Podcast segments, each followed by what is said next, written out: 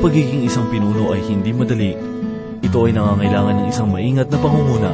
Ito ang dahilan kung bakit ang ating mga pinuno ay siyang may masigit na pananagutan sa harap ng Diyos. Ganito ang ating matatagpuan sa ikasampung kabanata ng Zacarias, talatang tatlo hanggang anim, at ito po ang mensaheng ating pagbubulay-bulayan sa oras na ito, dito lamang po sa ating programang, Ang Paglalakbay.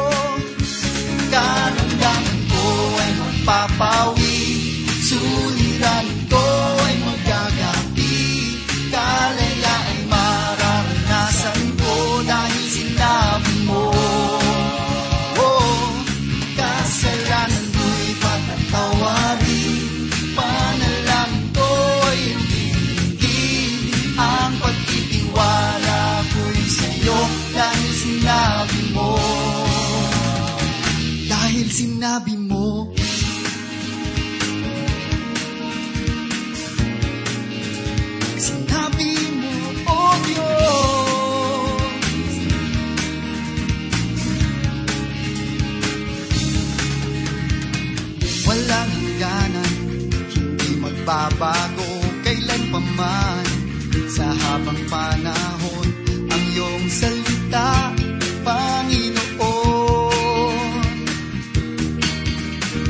Mga halaman ay natutuyo, langit at lupa. Ay maglalaho, ngunit tapat lahat ng sinabi mo.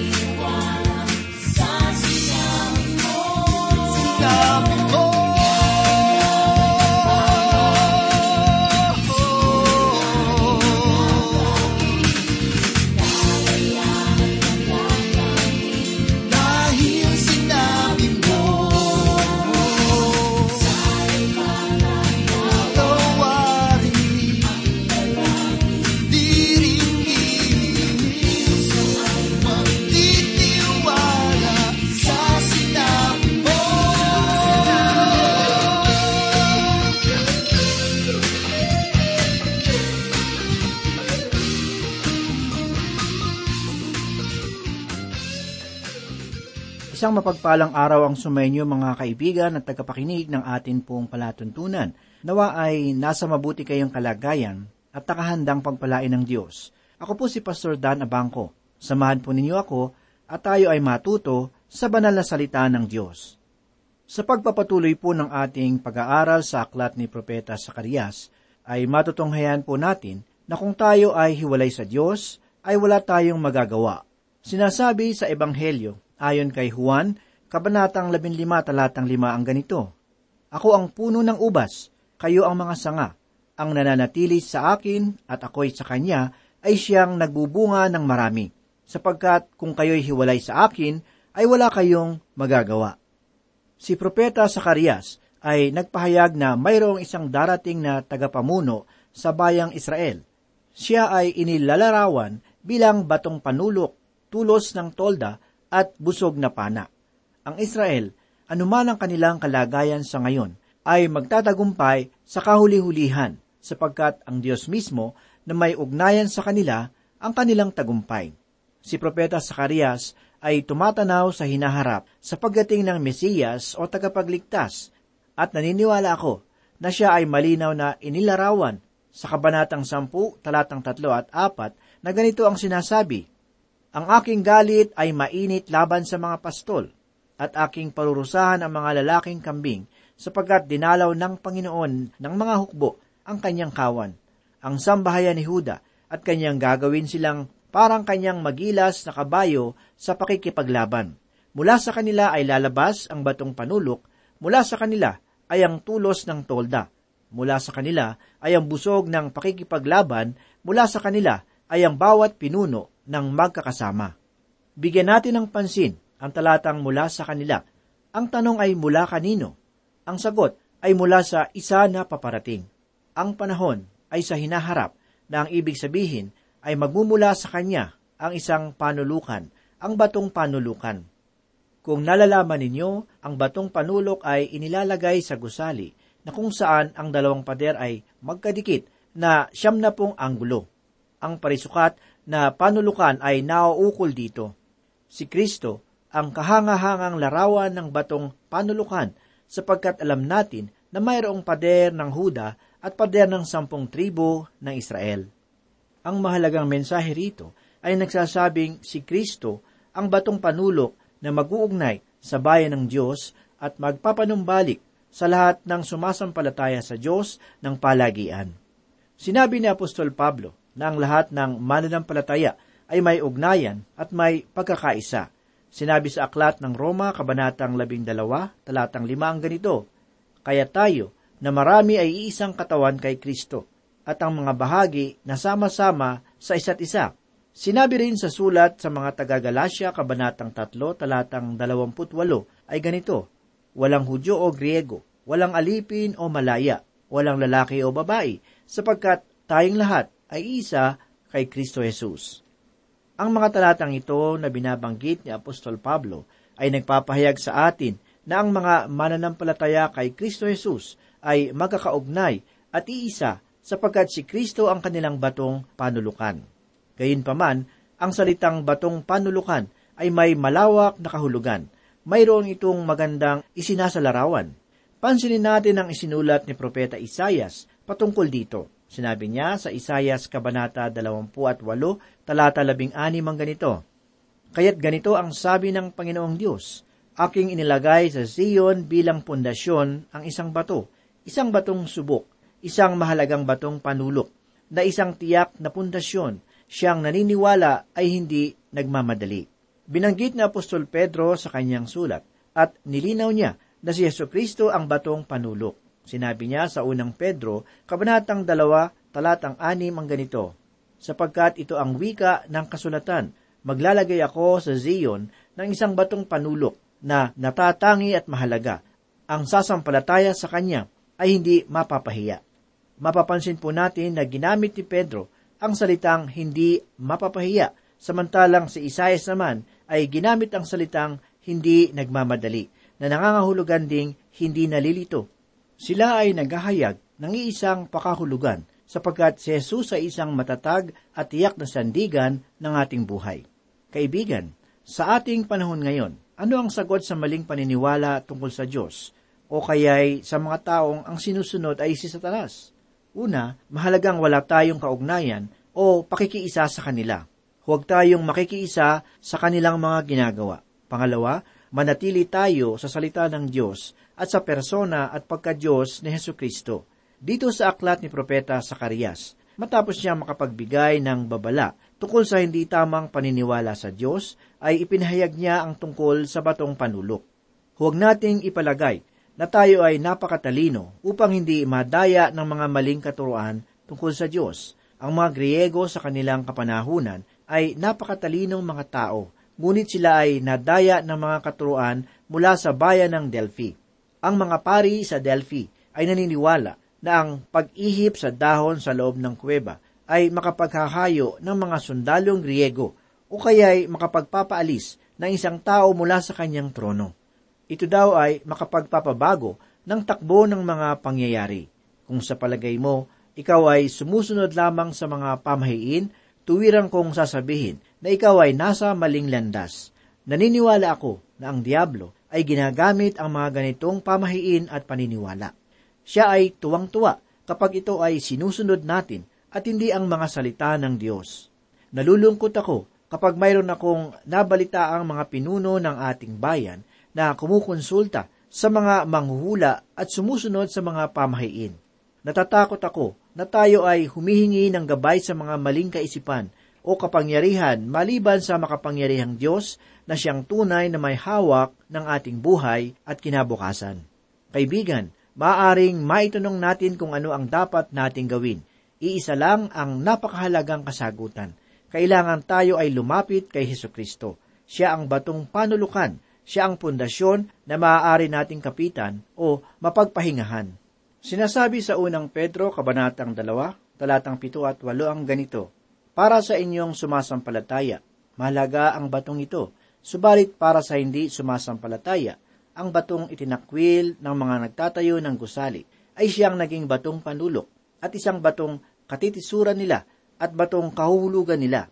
Natitisod sila dahil ayaw nilang sundin ang aral at diyan naman sila totoong itinalaga.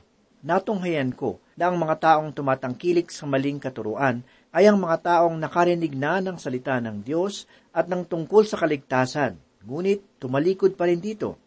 Kapag ang isang tao ay tinanggihan ang katotohanan tungkol kay Kristo, padadalhan sila ng Diyos ang mapanghikayat na kamalian upang maniwala sila sa kamalian.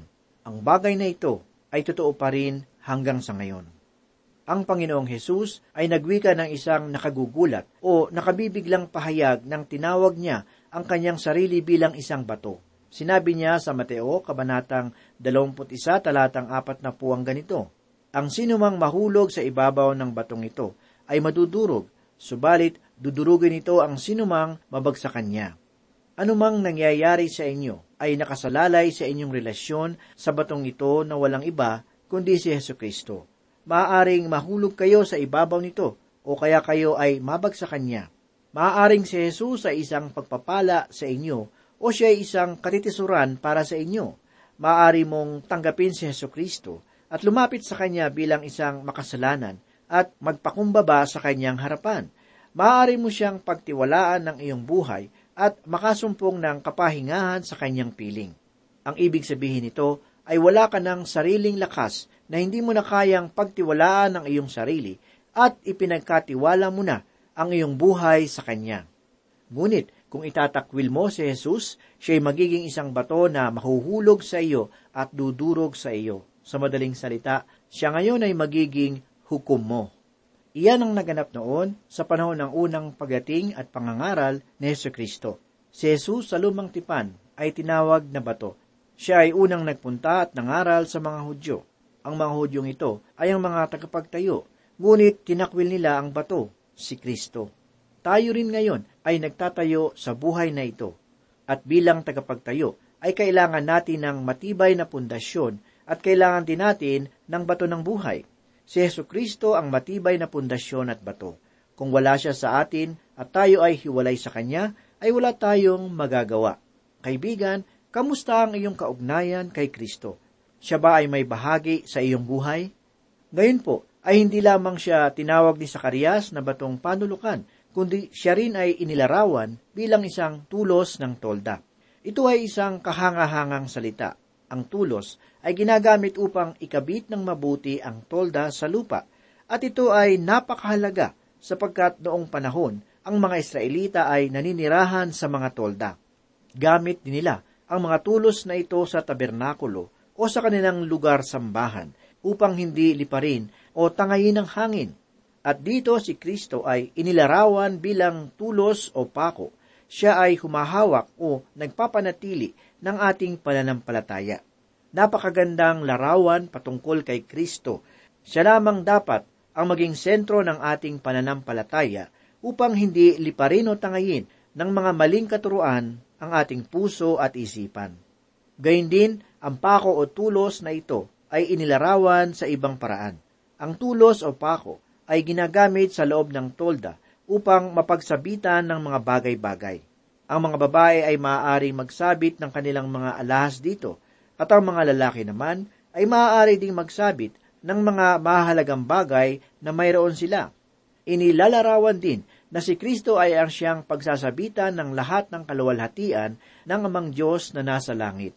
Sinabi sa Isayas, Kabanata 22, talatang 22 hanggang 23 ang ganito, Ang katungkulan sa sambahayan ni David ay iaatang ko sa kanyang balikat, at siya'y magbubukas, at walang makapagsasara, at siya'y magsasara, at walang makapagbubukas. At aking ikakapit siya na parang tulo sa isang matibay na dako, at siya'y magiging trono ng karangalan sa sambahayan ng kanyang magulang. Bagaman ang propesiyang ito ay para kay Ilyakim, nilinaw ng pahayag kabanatang 3 talatang 7 na ang huling katuparan ay si Heso Kristo mismo. Siya ang magiging trono ng karangalan sa sambahayan ng kanyang magulang at lahat ng kaluwalhatian ay mapapasa kanya. Ang makamtan si Kristo ay ang makamtan ang pinakamahalagang bagay sa mundo. Kaibigan, nasa sa iyo ba ang Panginoong Heso Kristo?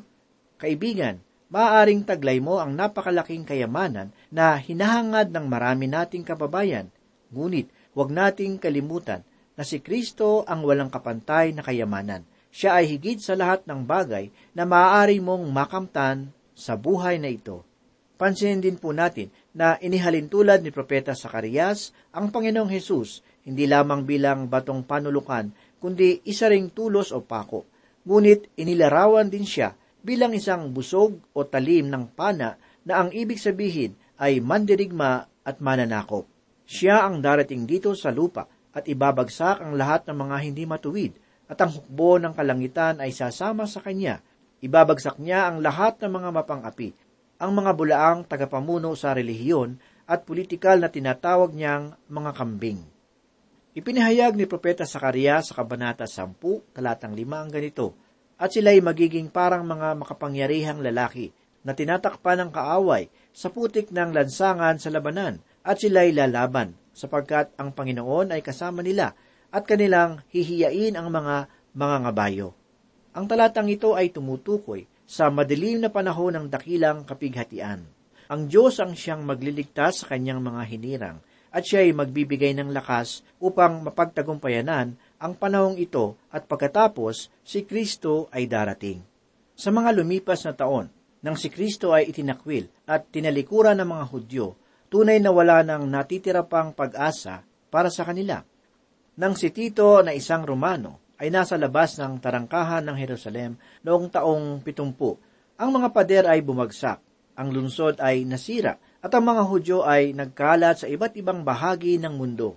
Mararaming mga mahuhusay na mangangaral ng salita ng Diyos ang naniniwala na ang bansang Israel o ang mga Hudyo ay hindi pa permanente sa kanilang lupang kinalalagyan sa ngayon. Hindi ko rin tiyak ang bagay na ito. Ngunit, ang tiyak na ang kahulugan ng salita ng Diyos ay sila ay aalisin muli sa lupang kanilang kinalalagyan at pagkatapos, ang Diyos mismo ang siyang magbabalik sa kanila sa lupain. Ang Diyos ay ibabalik sila sa lupain at hindi na magkakaroon ng suliranin laban sa mga Arabo. Hindi na rin silang pagtatangkaang sakupin ng iba pa nilang mga karatig bansa. Sa kanilang pagbabalik sa lupain, sila'y permanente na at sila'y magiging pagpapala sa buong mundo. Sinabi pa ni Sakaria sa Kabanata 10 talatang 6 ang ganito, Aking palalakasin ang sambahayan ni Huda at aking ililigtas ang sambahayan ni Jose. Ibabalik ko sila sapagkat ako'y naawa sa kanila at sila'y magiging parang hindi ko itinakwil, sapagkat ako ang Panginoon nilang Diyos at sila'y aking diringgin. Ito ay mga salita ng pag-asa at magandang kinabukasan. Nasa kabila ng lahat ng pagsubok, kapahamakan at kahirapan ay mayroon pa ring magandang bukas sapagkat ang makapangyarihang Diyos ang siyang mayakda ng buhay at ang ating kinabukasan. May mga taong naniniwala na tila sila ang may hawak ng kanilang buhay na sa palagay nila ay hindi nila kailangan ng Diyos, sapagkat sa kanilang palagay ay sapat na ang kanilang kakayahan at kayamanan upang magtagumpay sa buhay at sa lahat ng bagay. Kaibigan, may paalaala ang Diyos sa pamamagitan ng kanyang mga salita. Kailangan mo siya sa iyong buhay, sapagkat wala kang magagawa kung ikaw ay hiwalay sa Kanya. Hindi mo kayang pumasok sa kaharian ng Diyos kung hiwalay ka sa Kanya. Papunta ka sa kapahamakan sa dulo ng iyong buhay. Sinasabi sa Ebanghelyo ayon kay Juan, Kabanatang 14, talatang 6 ang ganito, Sinabi sa kanya ni Jesus, Ako ang daan, at ang katotohanan, at ang buhay. Sino man ay hindi makararating sa Ama, kundi sa pamamagitan ko. Tandaan natin, wala tayong magagawa kung tayo'y hiwalay sa Diyos. Hindi rin po nating magawang maging matuwid at maging malinis sa buhay na ito, sapagkat sinasabi sa aklat ng Roma, Kabanata 3, talatang 23 ang ganito, Lahat ay nagkasala at hindi nakaabot sa kaluwalhatian ng Diyos. Ito ay nangangahulugan na lahat ng tao, maging ano o sino man siya sa lipunan, siya ay nagkasala at marumi sa harapan ng Diyos. Maaaring sa harapan ng tao at lipunan ay mapagtakpa ng kanyang mga kasalanan at karumihan, ngunit hayag sa harapan ng Diyos ang lahat ng kasalanan at karumihan ng tao. At natitiyak ko na walang karumihang makapapasok sa banal na langit ng Diyos. Ganito po ang sinasabi sa Kabanatang 21, talatang 27 ng Aklat ng Pahayag. Hindi makakapasok sa siyudad ang alinmang marumi o sinumang gumagawa ng kasamaan o sinungaling, kundi ang mga tao lamang na nakasulat ang pangalan sa aklat ng buhay ng kordero. Hindi natin maaalis kahit man lang isang kasalanan sa pamamagitan ng ating mga sariling gawa o pagsisikap na maging mabuti. Sinabi ni Apostol Pablo sa kanyang liham sa mga taga-Epeso, Kabanatang 2, talatang 8 at siyam, ang ganitong mga salita, sapagkat sa biyaya kayo'y naligtas sa pamamagitan ng pananampalataya, at ito'y hindi sa pamamagitan ng inyong sarili. Ito'y kaloob ng Diyos, hindi sa pamamagitan ng mga gawa, upang ang sinuman ay huwag magmalaki. Kaibigan, hindi natin maililigtas ang ating mga sarili. Kailangan natin ang tanging tagapagligtas ng sanlibutan, ang batong panulok na sinasabi ni Propeta Sakarias na walang iba kundi ang Panginoong Heso Kristo. Siya ang mag-aalis ng ating mga kasalanan at siya ang mag-uugnay at maglalapit sa atin sa Diyos, sapagkat sinasabi sa unang sulat kay Timoteo, Kabanatang 2, talatang 5 at 6, sapagkat iisa ang Diyos at iisa ang tagapamagitan sa Diyos at sa tao. Walang iba kundi ang taong si Kristo Jesus na naghandog ng kanyang sarili bilang pantubos sa lahat ng tao. Iyan ang katotohanang sa takdang panahon si Jesus ay dumating at kusang loob na inialay ang kanyang sarili upang mamatay dahil sa ating mga kasalanan. Inilibing siya at muling nabuhay sa ikatlong araw. Ayon din sa kasalutan, at siya ay nagpakita kay Pedro, saka sa iba pang mga alagad. Pagkatapos ay nagpakita rin siya sa mahigit limang daang kapatid na nagkakatipon. Pagkatapos na si Jesus ay mabuhay na maguli, pinatunayan niya na siya ay buhay at siya ay nakita at napakinggan na nangangaral sa loob ng apat na pung araw. Naitala sa aklat ng mga gawa ang ganitong mga salita. Pagkatapos ng kanyang paghihirap, pinatunayan ni Jesus sa kanyang mga alagad sa maraming paraan na siya ay buhay. Nakita nila siya sa loob ng apat na pung araw at sinabihan niya sila tungkol sa kaharian ng Diyos. At sa Kabanata 17, talatang 30 ng mga gawa, ay iniutos ng Diyos sa mga tao sa lahat ng dako na magsisi sa kanilang mga kasalanan. Kaibigan, lumapit ka sa Diyos at taligdan mo ang iyong mga kasalanan. May pangako ang Diyos at nais ko itong basahin sa unang sulat ni Juan, Kabanata 1 talatang siyam. Ganito po ang sinasabi, Kung ipapahayag natin ang ating mga kasalanan, maaasahan nating ipapatawad sa atin ng Diyos ang mga ito at lilinisin tayo sa lahat ng kasamaan sapagkat siya ay matuwid. Sinasabi sa Biblia na ipinagkaloob ng Diyos ang buhay na walang hanggan sa mga nagsisisi, nagbabalik loob sa Diyos at nanampalataya sa Panginoong Heso Kristo. Kaibigan, si Heso Kristo ngayon ay kumakatok sa pintuan ng iyong puso. Ibig niyang pumasok sa iyong buhay. Sinabi ni Jesus, sa pahayag kabanatang 3, talatang 20 ang ganito, Nakatayo ako sa labas ng pintuan at kumakatok. Kung diringgin ninuman ang aking tinig at bubuksan ng pinto, ako'y papasok sa kanya. Kaibigan, maaari mong anyayahan si Jesus na pumasok sa iyong puso at pamahalaan ang iyong buhay. Maaari mong ipanalangin ang ganito, Panginoong Jesus, Patawarin mo ako sa aking mga kasalanan at linisin mo ang puso ko sa lahat ng kasamaan. Pumasok ka sa aking buhay at tulungan mo akong maayon sa iyong kalooban. Salamat sa iyo, Jesus. Kung nais mong tanggapin si Jesus sa iyong buhay, uulitin ko ang putol-putol na panalangin at maaari kang sumunod. Panginoong Jesus, patawarin mo ako sa aking mga kasalanan at linisin mo ang puso ko sa lahat ng kasamaan. Pumasok ka sa aking buhay at tulungan mo akong maayon sa iyong kalooban. Sa pangalan ni Jesus, Amen. Kung si Jesus ay pinapasok mo sa iyong buhay, ang kanyang espiritu ay mananahan kaagad-agad sa iyong puso.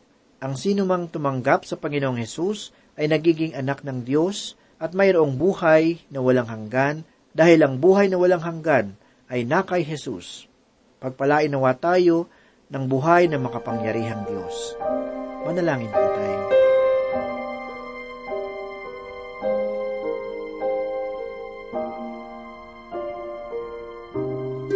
Panginoon, marami pong salamat sa iyong mga salita. Salamat, Panginoon, dahil ikaw ang aming pag-asa. Ikaw ang aming tagapagligtas. Ikaw ang nagpatawad ng aming mga kasalanan. Kaya kami po ay nagpupuri at nagpapasalamat sa iyo. Salamat sa pananampalataya na ipinagkalaw mo sa amin upang kami ay iyong maging mga anak.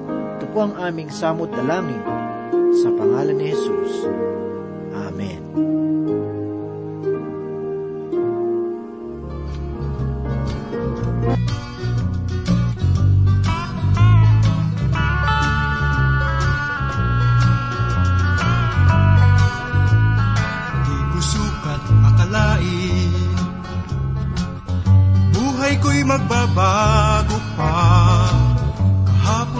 bailará.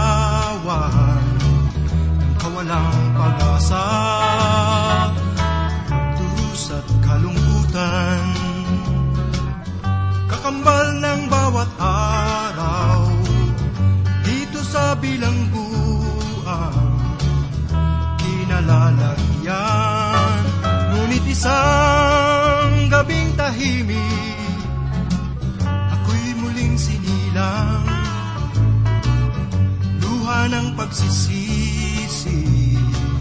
Ang sa'kin nagluwal Nilinis ng kanyang dugong mahal. Ako'y muling sinilang inalagaan sa duyan